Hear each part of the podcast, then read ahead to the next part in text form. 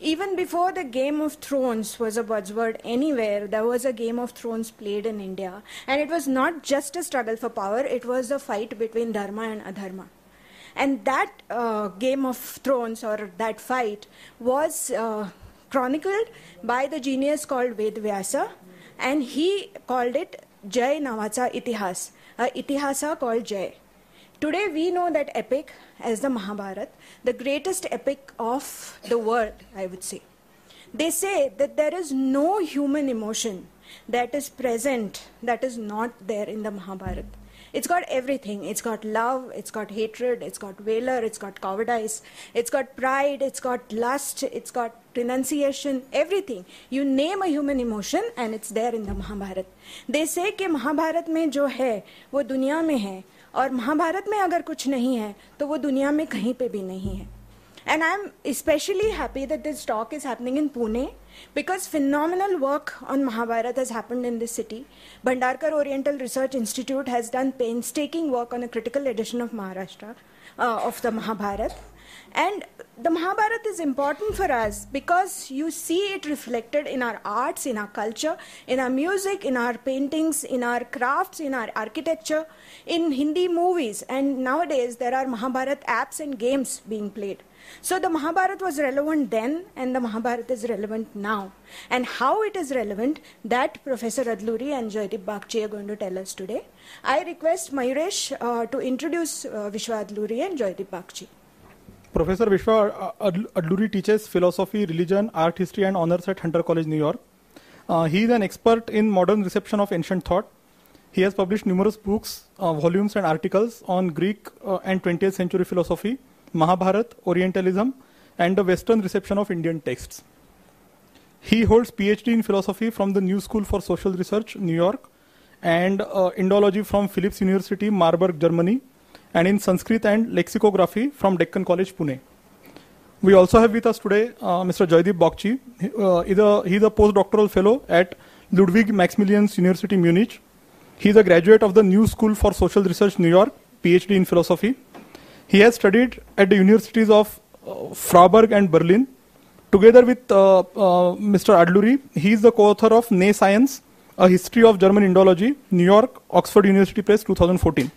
And uh, also uh, Philology and Criticism, A Guide to Mahabharata, Textual Criticism, uh, which was published, uh, which is uh, said to be published by Anthem Press in London uh, later this year. Over to you. Thank you. Thank you for those introductions. Um, so we're going to start the presentation. Yeah. The Vishwa and I want today is with you, because this is uh, a small audience, and we prefer small audiences because then we don't have to so much teach as we can engage and talk about these issues. We have been in India on a very, very busy three-week book tour to discuss the Mahabharata and our book on the Mahabharata, and now it's slowly drawing to a close. So the teaching part was done, and now what we're doing is sort of the fun part, because we get to engage with audiences outside the university. So everything we did in the past two weeks was within university settings or largely academic people. And now we want to just go out and talk to people and see what people think about the Mahabharata and why they would attend. On a Sunday evening at six p m that so many people came out, we have no illusions that you came out for us. Um, we're quite confident that it was the, the name Mahabharata and the title that s still says something to some people, and perhaps the idea of the enduring meaning of the Mahabharata. So I want to actually start there. What did the title, the enduring meaning of the Mahabharata, mean to you? Anyone? That is relevant in all, in all times. Relevant in all times, okay. Yes? Through the centuries, good. Context free. Context free. Context free, okay. Enduring meaning of the Mahabharata. Does anyone know if that title means something more specific? Have you heard a title like that before? The Sanskritists among you, I'm looking at you, and one in particular has been working on this book. Anyone? Sanatan? No, but there's a book with that title. Okay.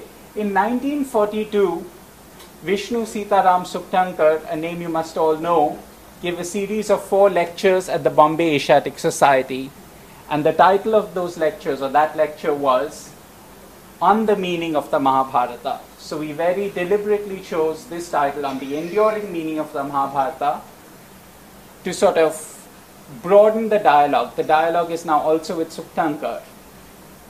How many of you have read this text, On the Meaning of the Mahabharata? Anyone? Raise your hands. So only a few. If you haven't read it, it's a set of four very short essays, about twenty pages each, and then compiled into a book of about eighty pages. You must read this book. It's available from Motilal Banarsi Das. It's very inexpensive, very simple and straightforward, and it's a beautiful book because he is talking, as Vishwa and I are trying to do today, he is talking to an audience, not an academic audience, but an audience of people interested in the Mahabharata. When Sukthankar wrote this book or gave these lectures in nineteen forty-two, the title was simply On the Meaning of the Mahabharata, because for a long time people had thought the Mahabharata didn't have a meaning. That was the prejudice he was battling, that over two hundred years of critical scholarship had reduced the Mahabharata to such a state that no one thought this text had a meaning anymore. It was considered an absurd and a meaningless text. And so the first chapter, the first lecture of this book, starts with trying to say the Mahabharata is not what Western critics have thought it is. It's not a meaningless jumble of stories. There is some deep, profound philosophical meaning to this text. And then the next three chapters talk about the story on the mundane, the ethical, and the metaphysical plane. So at three levels he tries to show there is a deeper and deeper, or you want to say a higher and higher meaning of the text. Vishwa and I took up the title On the Enduring Meaning of the Mahabharata because we think Sukthankar did the work of showing that this, of defending this text and showing there's a meaning to it. But that meaning may be deeper than we ever thought it could be, and that's what our talk today is going to be about. So this is the quote Sukthankar asks. Can we, I have the access to the lights. One, can you just turn this up?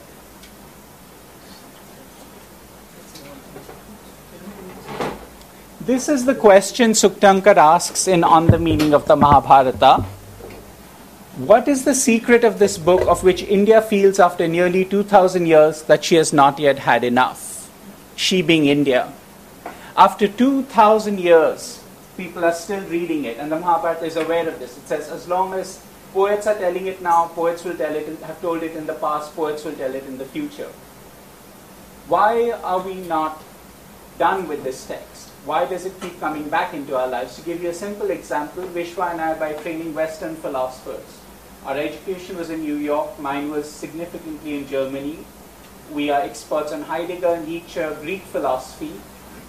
And it's the most surprising thing in the world that we should come back to the Mahabharata. It's not something we chose or we sought out. But having reached a certain place in philosophy, suddenly the text found us.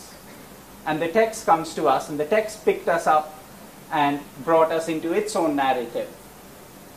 So there's something about this text that even if you think you've gotten away from it, even if you think it's a primitive thing, even if you think it's a very simple folk story, even if you think it's some kind of historical war and now it's dead and gone, somehow that text seems to be alive. It seems to be capable of picking us up out of our everyday lives and giving us a purpose and transforming reality. So Sukthankar asks this question, what is that secret? So I want to throw that question out to you. What is the secret? Why did you all come today?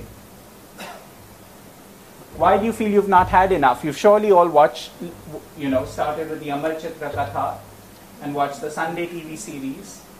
But clearly we've not had enough. So anyone? You can relate with each and every part of it. Okay. Your life. Yeah. The story that I've read uh, before as a child seems very different as an adult. So uh, there is some other meaning that I keep finding every few years. So. Okay, is that true of every story?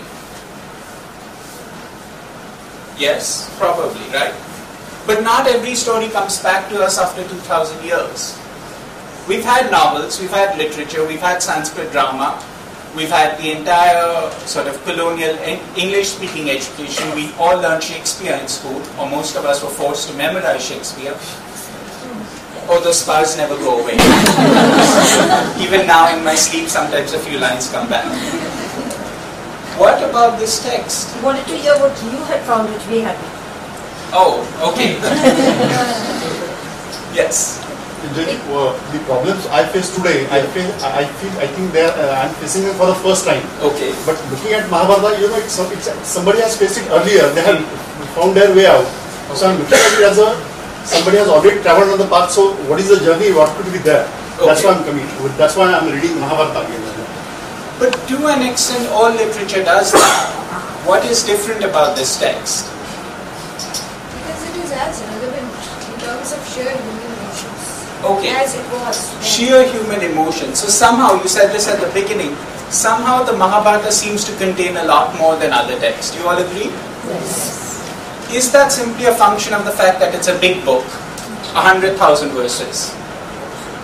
Could be, because it has really no characters in there in any other epic. Okay, so it's it's sort of equivalent to a large library, right? So we go there to find things and we end up finding it because it's sort of stuffed full of things. But is that the only reason the text keeps com coming back to us? There's also Gita. Bhagavad Gita, very good. Which keeps coming from different genres. Okay, so we're not going to answer the question right now. I just wanted to introduce this notion that something about this text is different from other works of literature. It's not just the fact that it's a narrative, it's not just the fact that it has characters that we can relate to, it's not even the fact that it has a lot of emotions or that it is specifically an Indian text, because there are other Indian texts we don't come back as much to. So today's lecture is all going to be about why this text keeps coming back. Its enduring meaning that it reinserts itself again and again into our lives. I'm going to take you through a few sort of approaches to the Mahabharata very briefly, and then Vishwa is going to show you why this text is so important, why it sort of seems to come back into our lives and pick us out. It's something we haven't even thought about, the reason this text comes back. And he will discuss how the text actually creates a kind of machine in which all of us live, that we actually live inside this text. That is why the Mahabharata differs from other texts. It's not a story that just gives us models for understanding, it's the story in which we are all acting.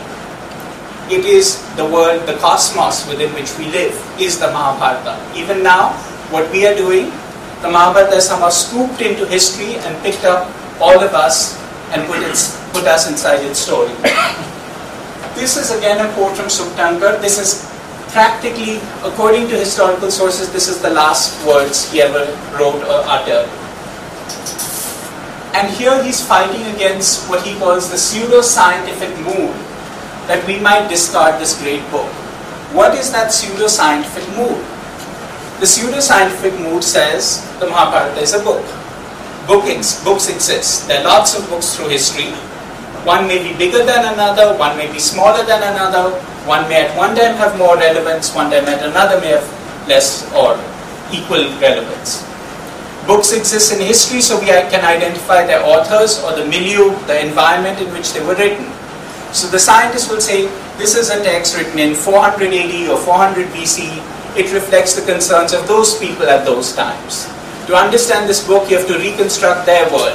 So you have to understand this work as a historical work, right? That would be the scientific approach. The critical approach of looking at literature is when was it written, why was it written, what did the author want to say, what did he want to communicate, and whom did he try to influence? These are the kinds of questions we ask. Sukthankar is saying that if we do that, we would act as though we'd outgrown the book, right? So if we say someone wrote it in four hundred B C and he wanted to address some special social situation or something in his environment, well, that doesn't apply to us anymore. We are clearly more advanced. We don't have those problems anymore. Or we have a better understanding of the world today, and therefore we can discard this book. It's no longer relevant. Sukthankar is going to say something quite different. He's going to say the book is not something we can discard because it is the content of our collective unconscious. What does that mean?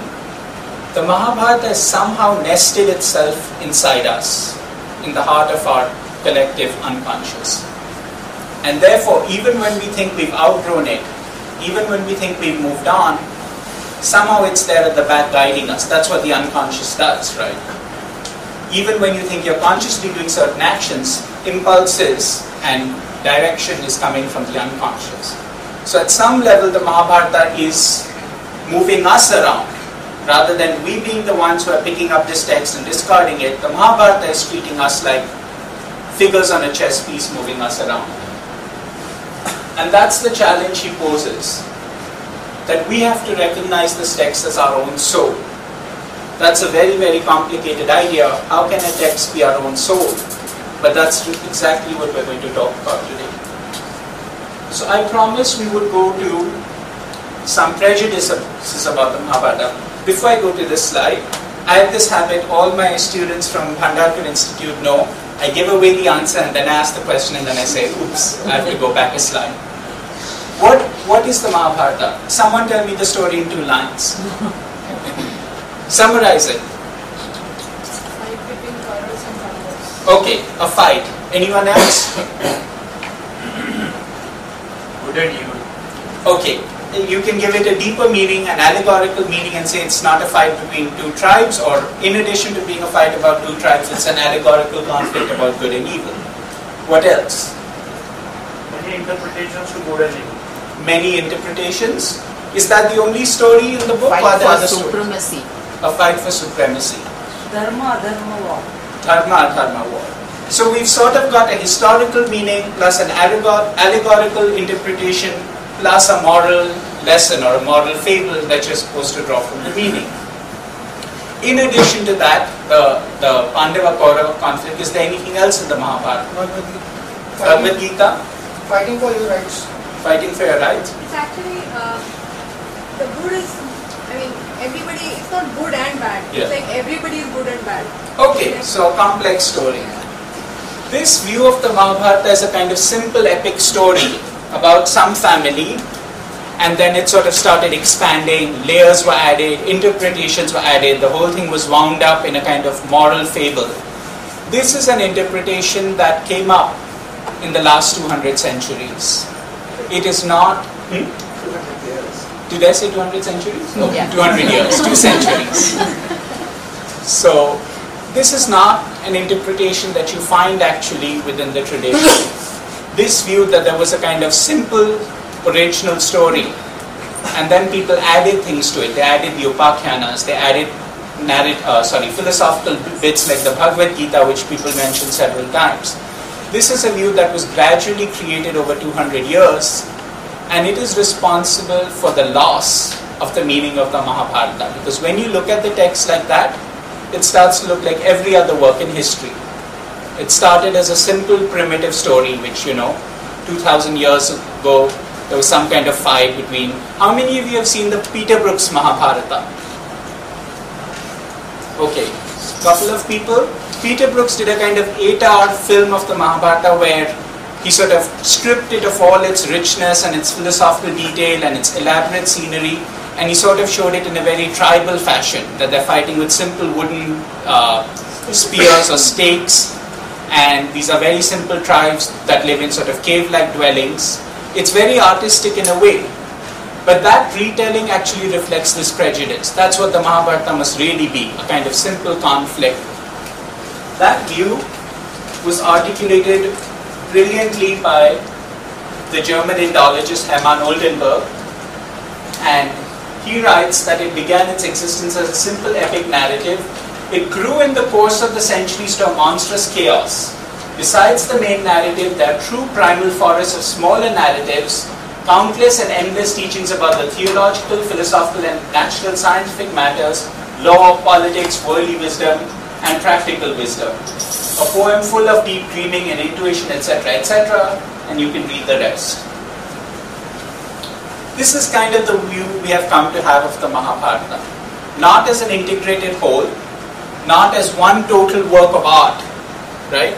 If you go to a work of art and you start taking apart, let's take as something as simple as a painting, it's a total work.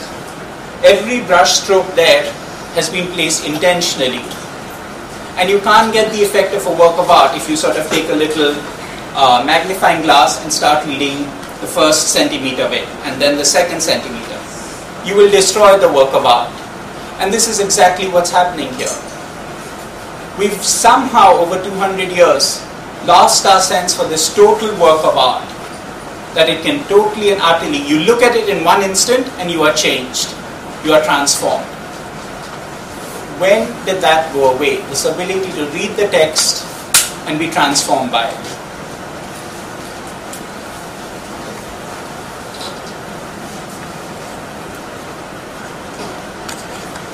As I mentioned, this view of the Mahabharata is something that came up very, very slowly. It is not a view. If you read the Jahnavi here is reading the commentators on the Mahabharata, so she knows much more about this topic. But if you even look at the basic introductions of the commentators, the ones I've looked at, they're all convinced that this is a text that is revealing Narayana. There is no doubt about it. Um, Devabodha says it is praising Trivikrama. So all the commentators are convinced that this text is somehow a work of art that is in a flash going to reveal to you a theophany. Do you all know what the word theophany means? Do you know what the word epiphany means? Okay, so an epiphany is when you have a sudden realization. Uh, it's from the verb phino, which is the Greek for to, to appear, to manifest. So when we say phenomenon, do you know the word phenomenon? Yes. So phenomenon is simply that which appears. A theophany is the manifestation of the God, or in plural, the gods. So the Mahabharata is a theophany. It's, that's what the tradition has seen it as. It's a complete work, and when you grasp this work in a flash, the gods will manifest. Which gods? Vishnu, Vishnu. Yes, and? So it would be all three, because they were at the origin. All three. The Trimurti manifests. Who else manifests through the Mahabharata? Indra, Surya. Indra, Surya. Ganesha. Ganesha also at the head of it. And Devi, very important, because in the story of Amba, how many of you know the story of Amba? So Amba is really the Devi, because she is the mother and she has this conflict with Bhima, Bhishma, Vishwa may tell you something about it. So this understanding of the Mahabharata is, one, a total work of art, and two, a total work of art that doesn't just create an epiphany, some kind of mundane realization, but is a theophany. Somehow that has gotten lost. And these are sort of some of the wicked characters in our narrative. We wrote a whole book about these people who bit by bit historicized the Mahabharata. So this is their interpretation, that it's called the Mahabharata because its leading story is devoted to the history of some descendants of an ancient king of India. This is the way we now mostly receive the epics. All of us think that Mahabharata, Ramayana must be talking about some ancient kings.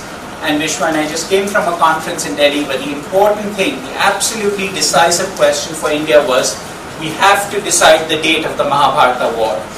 On which day did it begin? And this being Delhi, they were all competing for government grants. And since greater antiquity is associated with greater prestige, one person stood up and said, I propose three thousand one hundred. And the next one got up and said five thousand one hundred. And the third one said, I'll raise you to eight thousand. And finally it's sort of gone to nine thousand, ten thousand, sixteen thousand. And they've agreed there must be another conference where they'll get together and agree on the date finally, because we can't have this much dissension. But even if you know the ex knew the exact date and the exact hour and the exact second on which Bhishma fell, it would not change anything in your life. Does it matter? Hmm? Does it matter? It doesn't matter. And the Mahabharata is not history in that way. Sukthankar will actually say it is not, as you saw in the last quote, it's somehow not our past, it's our present, and Vishwa and I go further. We think it's the future. This is the text where after you finish with Western philosophy, after you read people like Heidegger and you talk about the end of metaphysics, the end of philosophy, then suddenly you go to the Mahabharata and realize the ancients knew this. They knew where modern technological rationality is going to go. They knew where humanity is going to end up. And what do you do when you see a da- danger coming to someone you love very much? Hmm? You write them a note. If you're in the past, think of it like your grandmother, and she sees how you're developing as a child and she knows what's going to happen. But she can't be around to talk to you, she writes you a note. All ancient texts, not just the Mahabharata, all in, because we have dedicated our lives to ancient philosophy, there are warnings to us moderns written by our forefathers. They have set down in paper and pen all their wisdom, all their insight, all their understanding, because they see the dangers that are coming up. And so they write these texts to warn us of that danger. So this is the historicization of the Mahabharata. And these are the three questions that come up after you've looked at the interpretation of the Mahabharata. First, is it an epic like other epics? Does it occur in history like other texts? And is it a composite work assembled in picturesque dis- disarray? The third of these questions, I'll take them backwards. Uh, I'll start with three, go to two, and then Vishwa is going to address one. So my, my bit will come to an end soon. The question of disarray was the first prejudice we had to battle. Before you can say this is a work of art, you have to show that it is just a work, that it holds together as a work. And that's no easy thing. For two hundred years, I showed you some of the quotes, the kinds of prejudices, the kinds of interpretations that have been supplied, have taken apart this text and said, okay, there's a core story, it's about some ancient king, and then onto that people kept adding things. So Vishwa and I could not read this text philosophically. We tried, and we were told this was the Indian religious approach. This was the approach Indians took to always smooth away differences, and we looked at them and said, in every sentence, if you're going to get a meaning, you have to smooth away differences. It's not an Indian approach, it's a logical approach. But we had to actually fight them on this issue. So the first book we wrote was called The Nay Science, which traced the history of these prejudices. It showed how these prejudices came up one by one. And I'll show you one or two slides on those prejudices. The second book that we published is called Argument in Design. And remember, people said there was a core narrative, and then people added other stories. Does anyone know the name for those additional stories in the Mahabharata? Upakhyanas. Good. So this is a book on the Mahabharata's Upakhyanas, obviously not all of them. I think there's something like sixty-seven of them or sixty-nine of them. But we threw out a challenge to scholars. We said, pick your favorite Upakhyana and see if it makes sense, relate it to the main story and see if it's there for a reason. So for about thirteen of them, uh, we got contributions. Vishwa and I have one each in that. And we tried to show that the Upakhyanas really do make sense. They are always told to a specific character in a specific context, and they're not just told to pass the time. They're told because they provide vantage points from which you reflect upon the narrative. The Mahabharata will not give you a kind of didactic or dogmatic solution to problems. It will offer you another narrative. So if the question of dharma arises, what is the right thing to do? It won't dogmatically say this is the thing to do. It will tell you a story about someone who is in a similar situation. This to the Western scholars sounded frightfully naive, right? What kind of people are these? That every time there's a crisis, they sit down and say, let's first make tea. And over tea, let's have some conversations and let's tell stories. And then in those stories, there are characters who are having problems. And what do those characters do? They also make tea. And they tell other stories. So you have this kind of fractal logic where there are stories within stories within stories and nothing seems to be resolved. And you look around at, at especially if you're German and you're used to a kind of very strict legal code, you look at this and say, this is absurd. There are two reasons though for that. First, how many of you have any kind of legal training? Okay, so a few people. Ultimately, even if the law is made as unambiguous and precise as possible, it will come down to a problem of application. Gadamer in his book Truth and Method talks about this. The problem of hermeneutics, of interpretation, is fundamentally one of application. And that is why lawyers do not go strictly by the law. They also look at past cases, right? You try to understand, you try to gather relevant examples. Mahabharata is doing something very sophisticated with dharma. It's not like Manusmriti. It's not going to give you a codified law book. It's trying to understand the problem of application. That's the first reason why you have these Upakhyanas. They're stories within stories reflecting on them. But the other thing that happens when you start telling stories within stories is you understand the narrative quality of all reality. All reality is basically a narrative. Just to introduce us, the easiest way, the physical, the empirical way to introduce us would have been to point to us. But that's not what Shefali did. She told you just in a few lines a story about us. And not the name, not the physical appearance, but that little story started telling you something about who you were. Every person tells a narrative about himself and then actualizes that narrative. This goes even to the level of countries. All reality basically has a narrative character. Countries project narratives and then they fulfill them. I'll give you the simplest example because it's something I, I was looking up the other day. America tells the story of manifest destiny. Have you heard these words? Yes. So it tells itself that it was sort of God-given that it would expand into the West and become this great nation. And lo and behold, after the, the idea of manifest destiny comes up, what happens? It actually fulfills that narrative.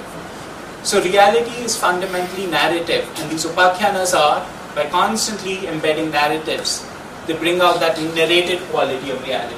So this was the second book.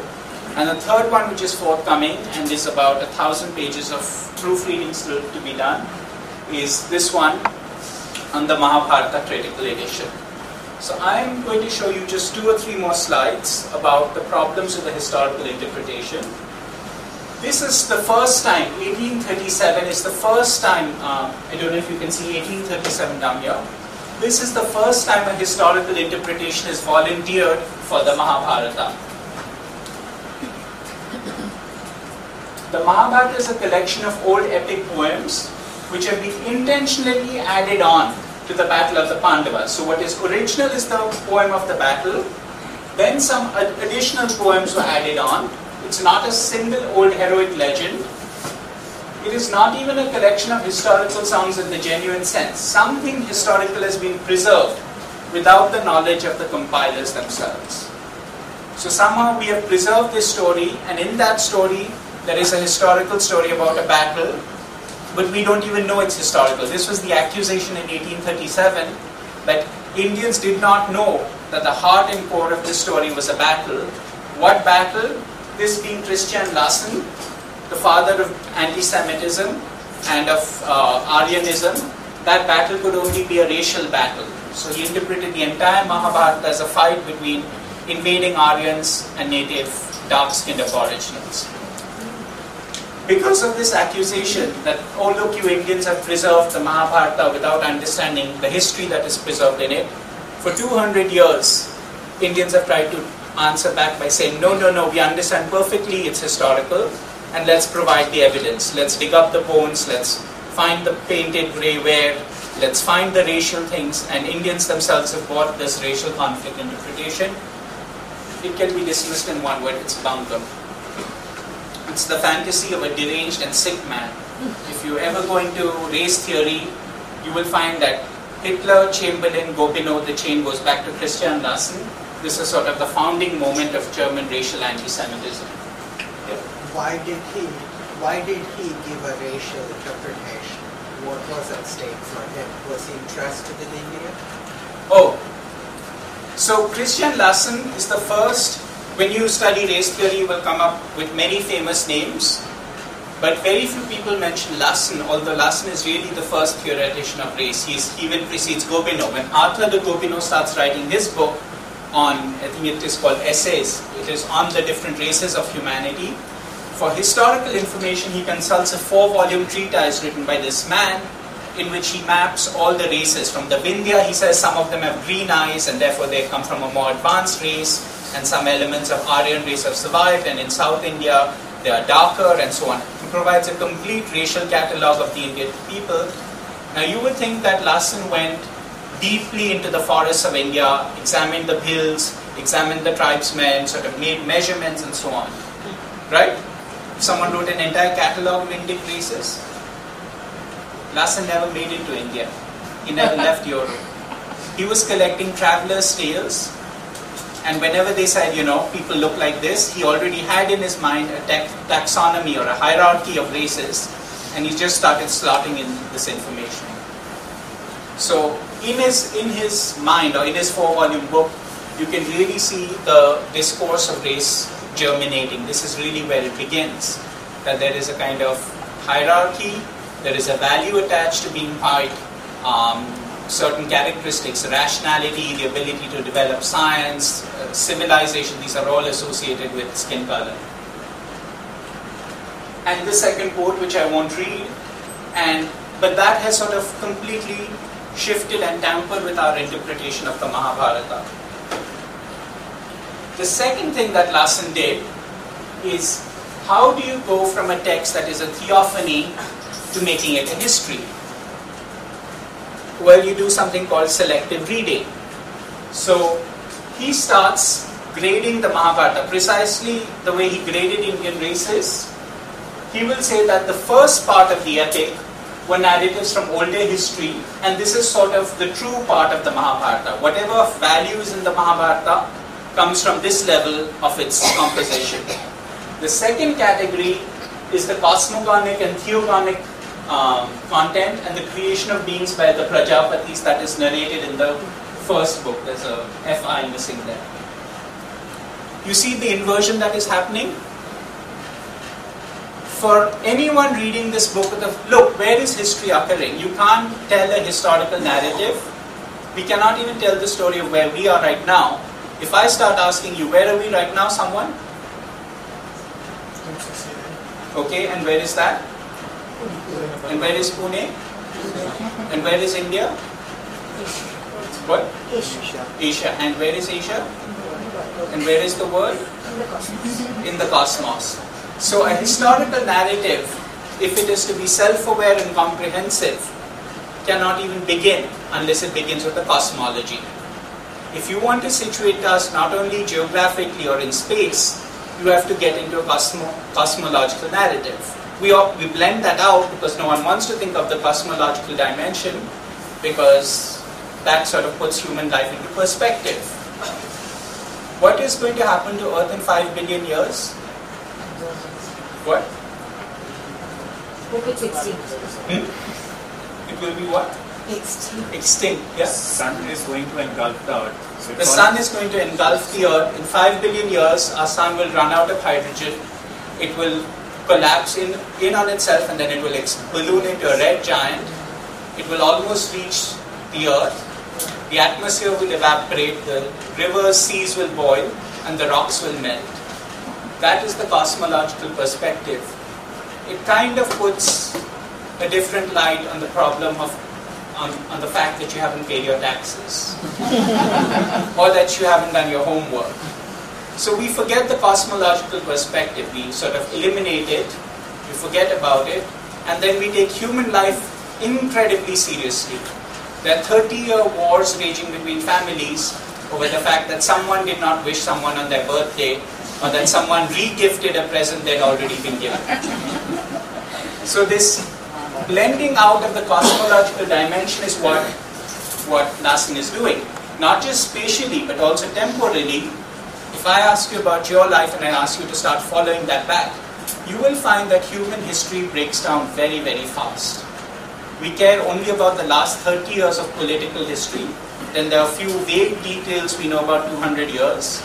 And maybe we go back a thousand years or two thousand years, and eventually it all just becomes, first it becomes geology or botany or biology, then it becomes geology, then it becomes physics, and then it becomes astrophysics. Human history can only be maintained. The privilege of history, which we witness everywhere in the humanities, can only be maintained through a massive act of self-denial. And that's the, that's the delusion in which we live. And that's the delusion the Mahabharata challenges us to break with when it starts the story with creation. And third and final, he takes out the Bhagavad Gita and all these philosophical things. So not only is there no way into the narrative, look at the way these two work. This is how you come into history, through the cosmology, right? This is how you get out of history, through becoming philosophical, through realizing I am more than this history, I am more than this body, I am more than my time. who am I really? So you come into history by forgetting the cosmological, you remain trapped in history by forgetting the philosophical exit, which is provided in the Bhagavad Gita. I think he men men mentions it specifically. So what is left? History, only history, pure history. Who would do such a horrific thing? Who would trap you in history? Somebody who doesn't want you to basically think of the greater picture. Right. Someone who does, why would they not want you to think of a greater picture? Maybe they don't have an intention of conquering. Okay. Good. Conquering, what else? Maybe because they are trapped in history. Because they are trapped in history themselves? Willingly or unwillingly? Unwillingly. So let's say I am told, I go to a, one of those palmists or those parrots that pick out your fortunes, and he says, ten years from now, everyone around you will give you a million dollars. Right? And in ten years from now, your life is going to be perfect, you're going to be saved, you're going to be fantastically rich, and everyone around you is going to have to hand over all their money to you. Would I have an interest in trapping people in history? If they went and read the Bhagavad Gita, I would snatch the book from them and say, no, no, no. Ten years later, you can do what you want. But you're going to remain trapped in history until you hand over what is going to ensure my salvation. So this need to trap people in history, this need to make history all important and all conquering, it's coming from a very specific place. It's coming from the experience of someone. I've given you a very simple example. Someone who has some expectations from history. Right? Do you see that? Mm-hmm. Only someone who is expecting to get something out of history and to get something positive out of history and in fact to be saved in history is going to insist on history. And that person is going to have a problem every time someone else tries to get out of history or transcend history. What would that narrative be? Let's look at that narrative. This is biblical history. We'll come in a second to why these conditions, why specifically in Christianity, history became all important. But this is kind of a map of how creation begins. But if you're Christian, not even the creation stories matter. They're already only in the Old Testament. The whole direction of history is now moving forwards. Right? So creation is put aside. It's happened. It's common to everyone. But the really significant event, events that are going to give history meaning, is this one and then this one. Christianity creates a vector for history going forwards. And it creates an experience. That experience is known as anticipation or awaiting. Exactly as I was awaiting these ten years to have all my dreams fulfilled and to get all that money from you, Christianity is awaiting something that is known as the second coming of Christ. And at this moment, the good and the damned, the saved and the damned will be separated. I don't have a slide for you, but you all know the beautiful vision Michelangelo on the Sistine Chapel. Have you seen the drama of how certain people are being hurled down and others are coming up? So that is the event of the Last Judgment. And that is what all of history now is looking towards. Christianity really pulls. This is a painting by Matthias Grunewald. It's the Isenheim altarpiece. And you see how the historical figure of Christ, as a human, not as a God, not as someone who is transcending history, but someone who himself has descended into history, been broken and trapped by it. And this is John pointing out, and the sentence which you can't read here in Latin, he is pointing to the fulfillment of his prophecy. And Mary here has sort of swooned and fallen. It is one of the most dramatic representations of the crucifixion. And although the person who painted it is a Catholic painter, and this hung in the abbey or the hospice of Saint Anthony, all Protestant theologians picked up this painting. Tillich picked it up, and Karl Barth picked it up.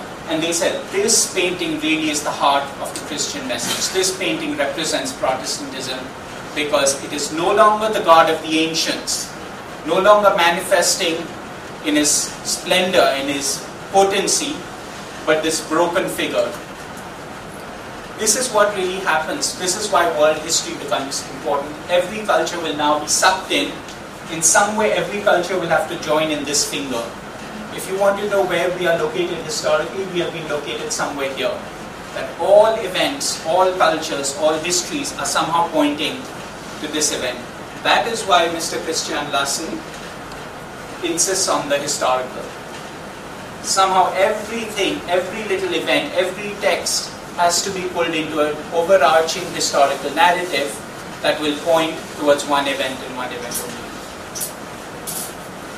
Does anyone know what that history is, the term for that history?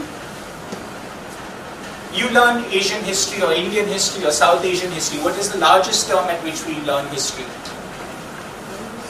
World history. We learn history as world history.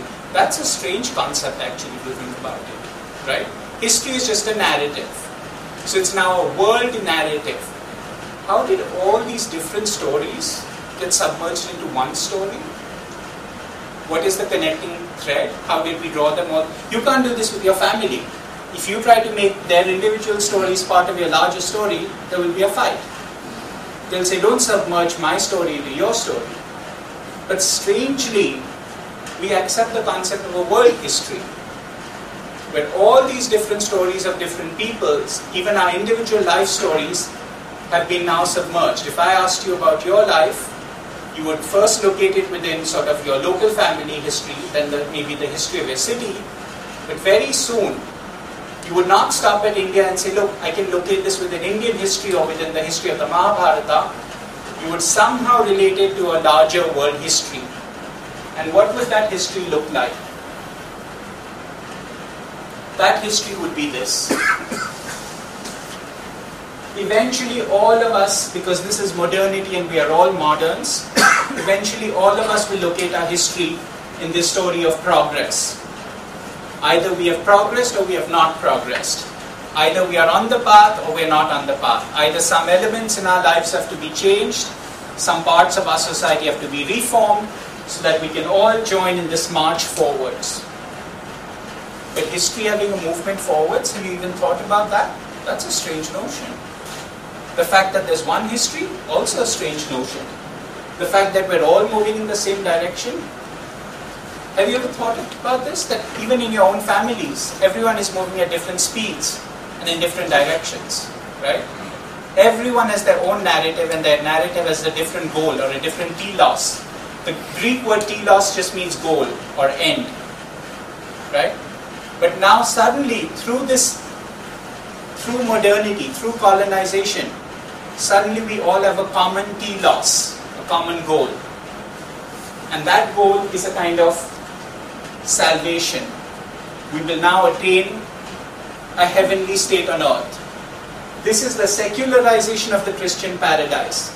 So modernity emerges out of Christianity. First, Christianity emerges out of Jewish messianism. In Judaism, there is a Messiah who is to come. So the entire interpretation of the Old Testament is based around looking for signs of the coming of the Messiah. Then there is this small sect that says the Messiah has come. History has achieved its purpose. It has been fulfilled. Now there is only to be the realization of the kingdom of ends. And modernity takes that idea of a kingdom of ends and says it will be realized, not in some heaven, but here and now. A Lexus for every one of us. That's sort of the secular analog of Christian salvation. And be honest with yourselves, because I've driven around Pune the last four, doors, uh, four days. And I've seen the number of car dealerships. we, don't we all basically believe in this? A Lexus or a Mercedes or a B M W for all. That is where we are. Subsumed, picked up out of our narratives and subsumed into this large world historical narrative, so that we now see our lives as meaningful only vis-a-vis what that narrative posits as the goal. Ask you a little question. Yes. Uh, it may appear a little naive to you, because I'm not on the level of theology that you are speaking of. But you insist so much on history, mm-hmm. and for me, mm-hmm. not having the same perspective as you because you study it differently, is time-bound. Whereas if I look at Mahabharata as mythology, yeah. then it becomes timeless. Okay. It doesn't need to attach itself to everything. That's a good question, and that's exactly where we're going. So um, that was sort of the first half of my presentation, and now you're going to look at a different way. You're going to learn about a completely different way to read the Mahabharata. It's a way in which we don't pick up this text and stuff it into our world history. We start seeing world history itself as just a flash, just a second within this larger cosmological narrative the Mahabharata is telling. So I'm going to hand over to Vishwa. I'm going to stand here and do the slides for him as he sort of directs me, but he's going to speak.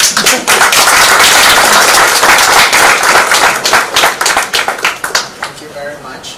I hope you can hear my voice. It's not as um, trained as Joy's uh, voice, but um, I have something to tell you.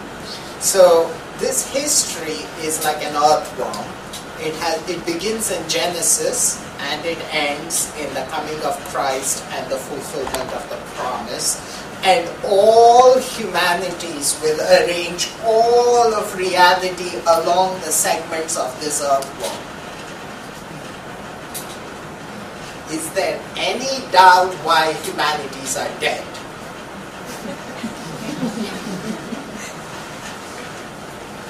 It is a mechanical process of finding which segment came before the next segment. This must be earlier, this must be later. Humanities have become so shameless that you don't even bother giving a date. All you have to say is, this passage must be earlier than this passage. This must be later. So, there is an intellectual laziness, there is a lack of application of intelligence, and there is a mechanization, a technology of method that we use in humanities. All that has to do with the soul, all that has to do with imagination, all that has to do with creativity, all that has to do with the human art of living with each other, expressing things with, to each other, and having ethics is sucked out of humanities uh, with the discovery of the historical method. This has already happened, right? I mean, no intelligent person will want to study humanities when they could go into science. It is only if you do not have the grades to go into science. And this is the greatness of India, that in India we've discovered the end of humanities already. Here, you really have to apply to medical school and fail. You have to apply, then you apply to engineering and fail. Then you at least apply to I T and fail. And then you wear a chola and show up for that humanities class on that bag. It is practically a joke, but that is the wisdom, because Indian, Indians will continue to read the Mahabharata, but they will not value humanities in this form. Yeah. So first let's uh, go to what do we know. So, Humani- so for humanities to exist, we have to ask two questions. What do we know and what ought we do? How do we know anything? Whatever is created in the world, we know through perception. This is perception. And through what is perceived, we create a worldview, which today is historical. The Greek word for perception is aisthesis. Aisthesis means to perceive. So the world of perception is somehow naively confused in history as reality. Now, is history happening on Pluto or not? Yes. Is history happening on the moon or not? Not in the European sense. Any sense? Why? What is missing? Yeah, it, a human intellect has to narrate the events and give them significance. Without that intellectual throwing of light, there is only dark events, events without meaning. When you look at history itself in the humanities, what is subtracted out of it? Precisely that human element. We say that poem was written on such and such a date. Were you there to see it? And why are you telling me this? What should I do with this information? It is precisely the subtraction of uh, the human intellect. In the story of history, it is the story of the intellect that is constantly subtracted. Therefore, history is can only give us a cadaver. It can only give us death. It can only give us meaninglessness. It can only give us nihilism, which arrived in Europe, as Nietzsche pointed out. In twentieth century, we arrived with, we can't know anything. We suspect everything, and there is a profound loss of ethical structures. So in World War Two, uh, the greatest uh, evils were perpetrated across the world, in not just the Holocaust, but also the Communist Revolution. So we are now at a place where we do not have values, and we do not have ethics. So therefore, uh, we need a text that questions these things. Uh, and we, we think, or we came to the Mahabharata after having read Hegel and Western philosophy and Western literature, and having lived through uh, the absolute death of that paradigm.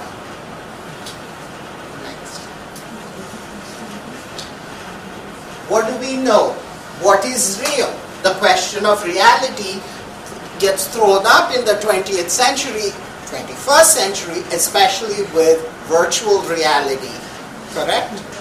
So uh, the question, science now uh, is able to manipulate external reality to such an extent that the question of what is real uh, becomes an, becomes a, an important question.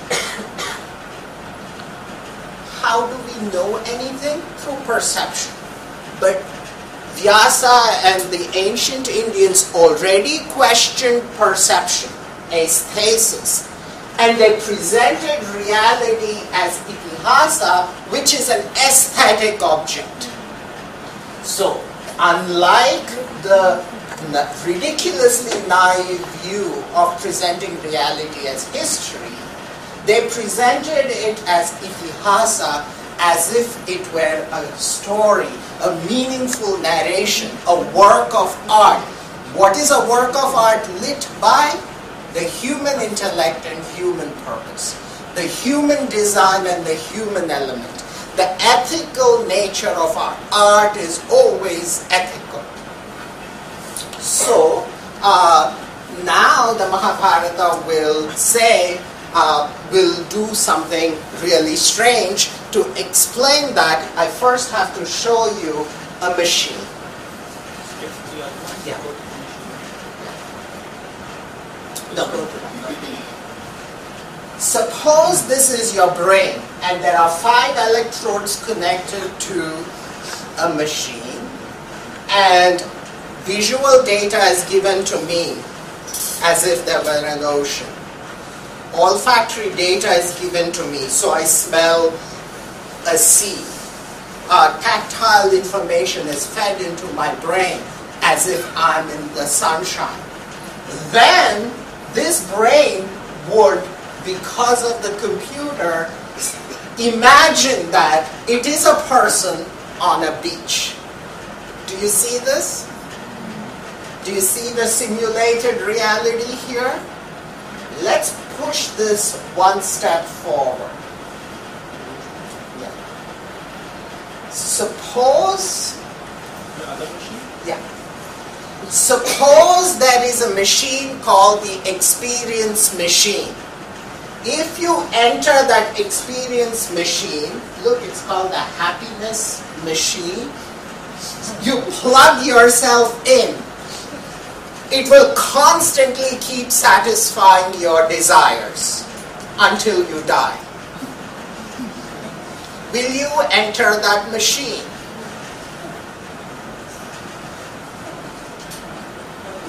Think about it, that you are looking for a job, or you're looking for meaning, you're looking for a life, you're, you want a, a, a comfortable job, a comfortable old age, you do not want any joint pains or back pains, you do not want any breathing troubles, you want to breathe pure air.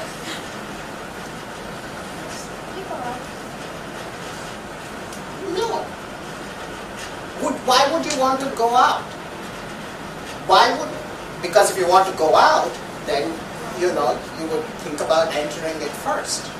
Why would you enter such a machine, or why would you rather not enter such a machine? It's that you become a new knowledge, so then you will always learn something more. So at some point of time, unless you have the opposite feeling, unless you have no meaning.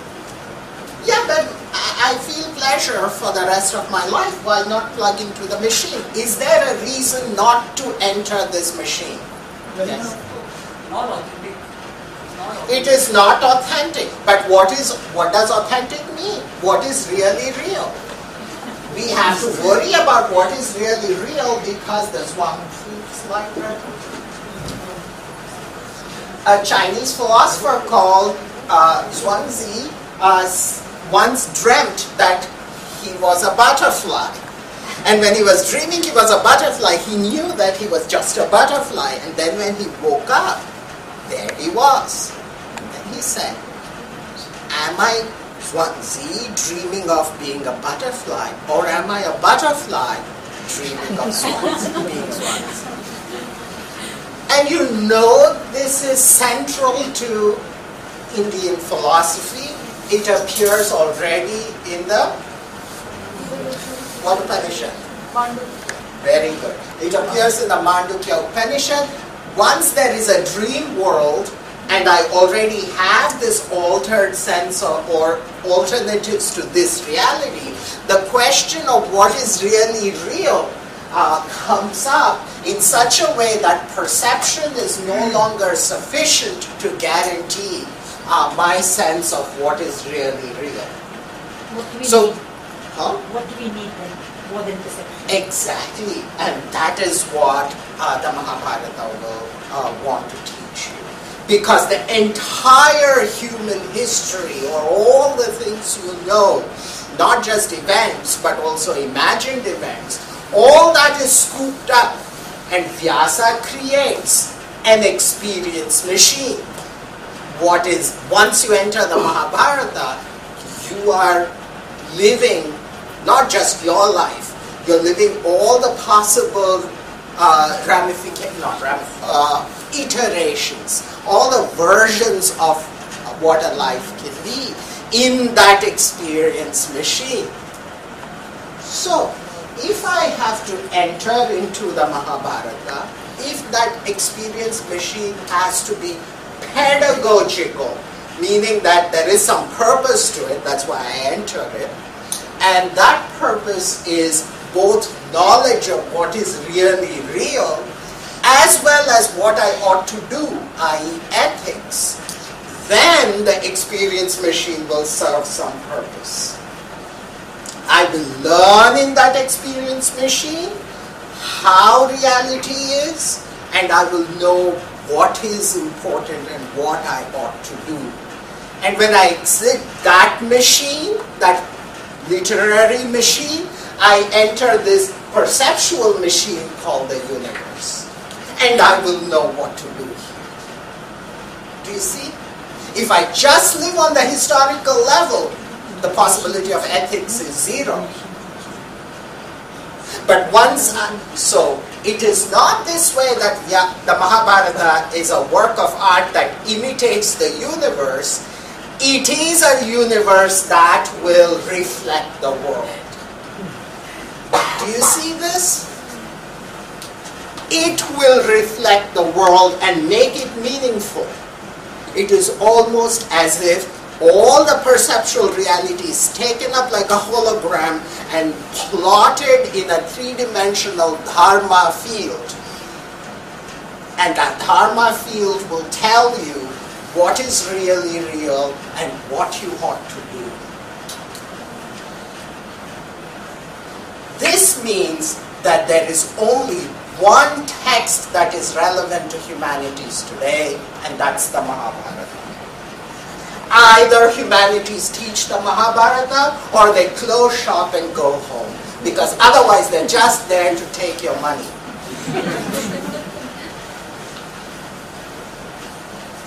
Because the Mahabharata tells you that the perceptual world and the historical narrative is also a narrative, mythology will always tell the truth, because it will always put quotation marks and say, this is a narrative. History will always lie, because history will always suppress the fact that it is just another perception. Do you see the value of between mythology and history? History is always a lie, a falsification. Mythology is always telling the truth. And therefore Plato, whenever his dialogue moves uh, dialectically to a certain level, will immediately tell a story, a myth. The portions, the myths in Platonic dialogue are the most philosophically profound segments. And that's where Joy and I first began to realize the importance of Mahabharata.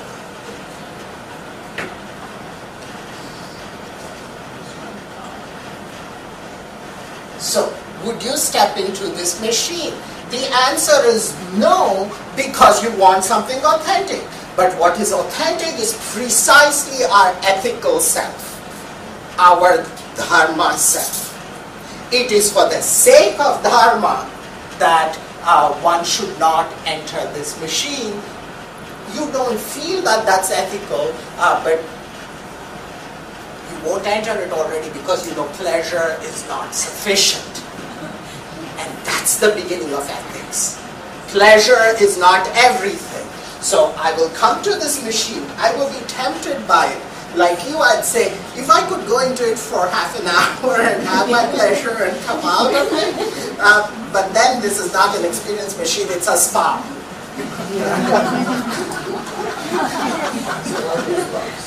uh, so, this is the reason why uh, uh, the Mahabharata is so, so important. How does the Mahabharata do this? Should not any work of art be able to do this? Does not every work of art reveal a, a, a, a slice of the world outside? No, because in reality, uh, in, the, in our everyday perceptual reality, we perceive everything as nature.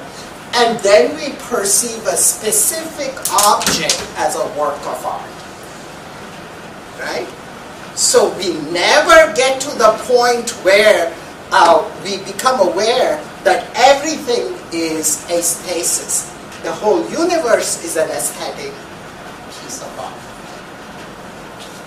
So Vyasa's challenge is to destroy the limit between art and nature.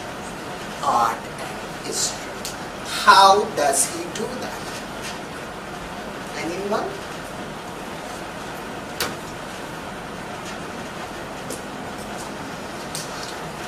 The Pandavas and Kauravas are whose children? Pandu and Dhritarashtra. Pandu and Dhritarashtra are whose sons? Vyasa's. Wait a minute, Vyasa is the author. Right? How can an author enter a text and biologically inseminate the royal widows of Hastinapura. Only if there is an equivalence between art and real, perceived reality. No other work of art achieves that. Every other work of art exists in history, dependent on history. And you locate and understand that work of art precisely through art history. To look at the material conditions of the production of that artwork and its significances and influences on other works of art. But the Mahabharata erases the difference between a work of art, written in ink, and nature propagating through biological reproduction. Do you see this? Woe that there is no world outside. Vyasa can come in and walk out any moment now. The door can open and Vyasa can walk in and walk out, because this is an experience machine we are living in. And how do we exit that machine? First, we want to know that we have to do something. Otherwise, you'll just be like a frog sitting in that machine. And that is why the Mahabharata is a dharma shastra. It's a text that tells you that you, certain things are recommended things to do. And they are never presented, as Joyce so wonderfully showed you, as the Decalogue, Ten Commandments, six hundred forty-six commandments. They are presented as situations, narrative situations, and where you take your narrative and plug it into this master narrative, unlock your narrative, and you come away free, having done the ethical. Now you see why no other book is needed than the Mahabharata. How did I get here? How did Joy get here? We were studying Hannah Arendt, and she already found limits with this sense of law, which is uh, doctrinal or dogmatic. And she said, you know, you have to tell your story. Only in narrative can you explicate ethics properly. Guess what? The Mahabharata did it. It took the dogmatic law code from Manu and transformed it into a narrative. It took Nietzsche, who said, I would, this is an experience machine. You have to live heroically. You can't just live like this, blinking, nihilistically. So the Mahabharata is now explicable thanks to Western philosophy. Its dramatic rise and failure for the first time allows us to rethink the Mahabharata in an extraordinarily relevant way. The Mahabharata will open up avenues for us to think in ways that even the commentators did not have to, but we have to. Uh,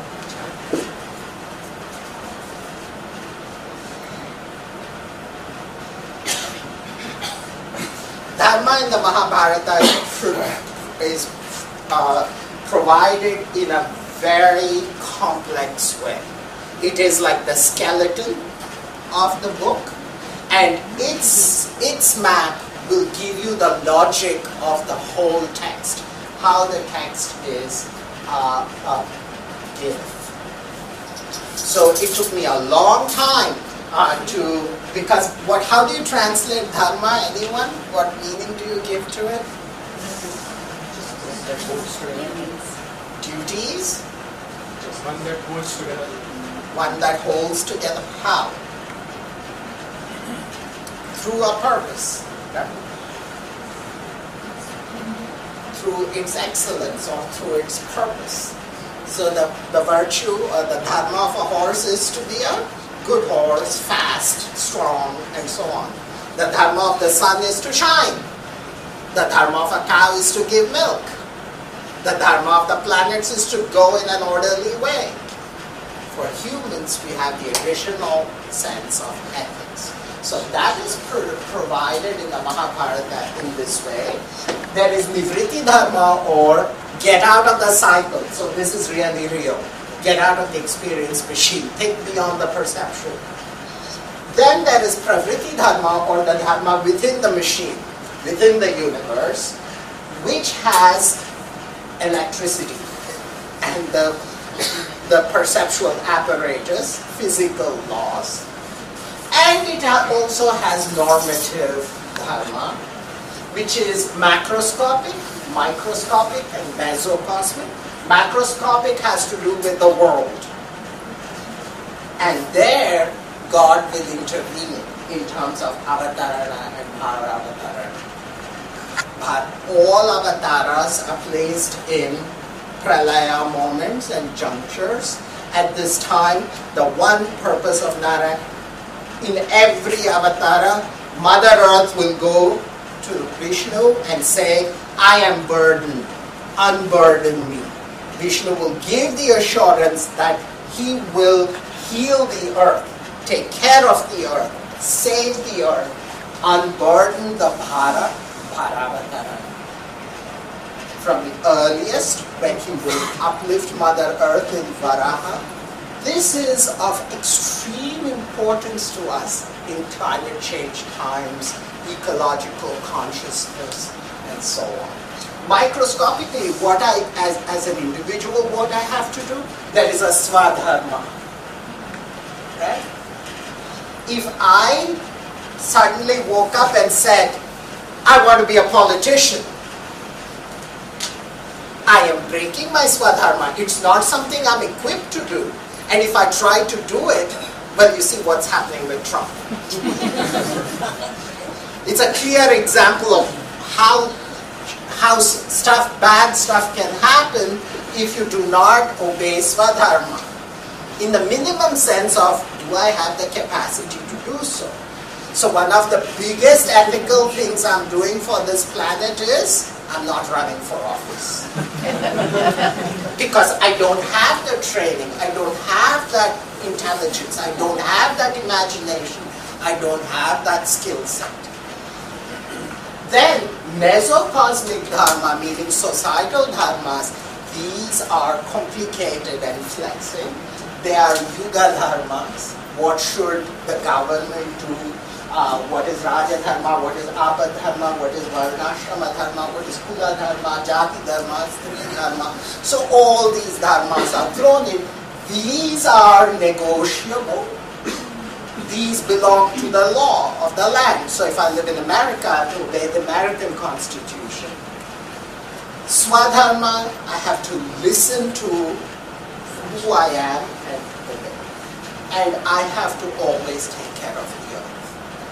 Notice that the avatara will save me not by snapping a finger, right?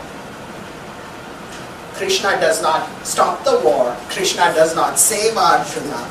There is no, no place where Arjuna will go to heaven or so quickly from the battlefield. He's given a philosophical discourse. Knowledge alone will save. Why? Because knowledge alone will explicate the problem of a perceptual world and its irreality. We get this right. So, what are all our gods? They are odd blinks in the experience machine. Suddenly, there is an elephant head god who's sitting and writing everything. Ganesha. Who's heard of such a thing? Vishnu? Blue? Really? Four arms? So, those cognitive manipulations will reveal the creativity and the intelligence that is saving us. And that is how the supreme light of lights will manifest itself in this perceptual machine. That is how the gods live in the Hindu imagination, as beacons that say, wake up, this is a perceptual. Something is strange here. Look, I'm a kid that's eating mud. Krishna eats mud. And his brother goes and says, Mom, Krishna is eating mud. And Yashoda says, did you eat it? No, I didn't eat mud. And then, when Krishna opens his mouth to show her that he really didn't eat mud, guess what? All the universes are there. All the mud that can be eaten is there. And suddenly, if you have Shraddha or philosophical imagination, you look at it and say, hmm, let me think about this.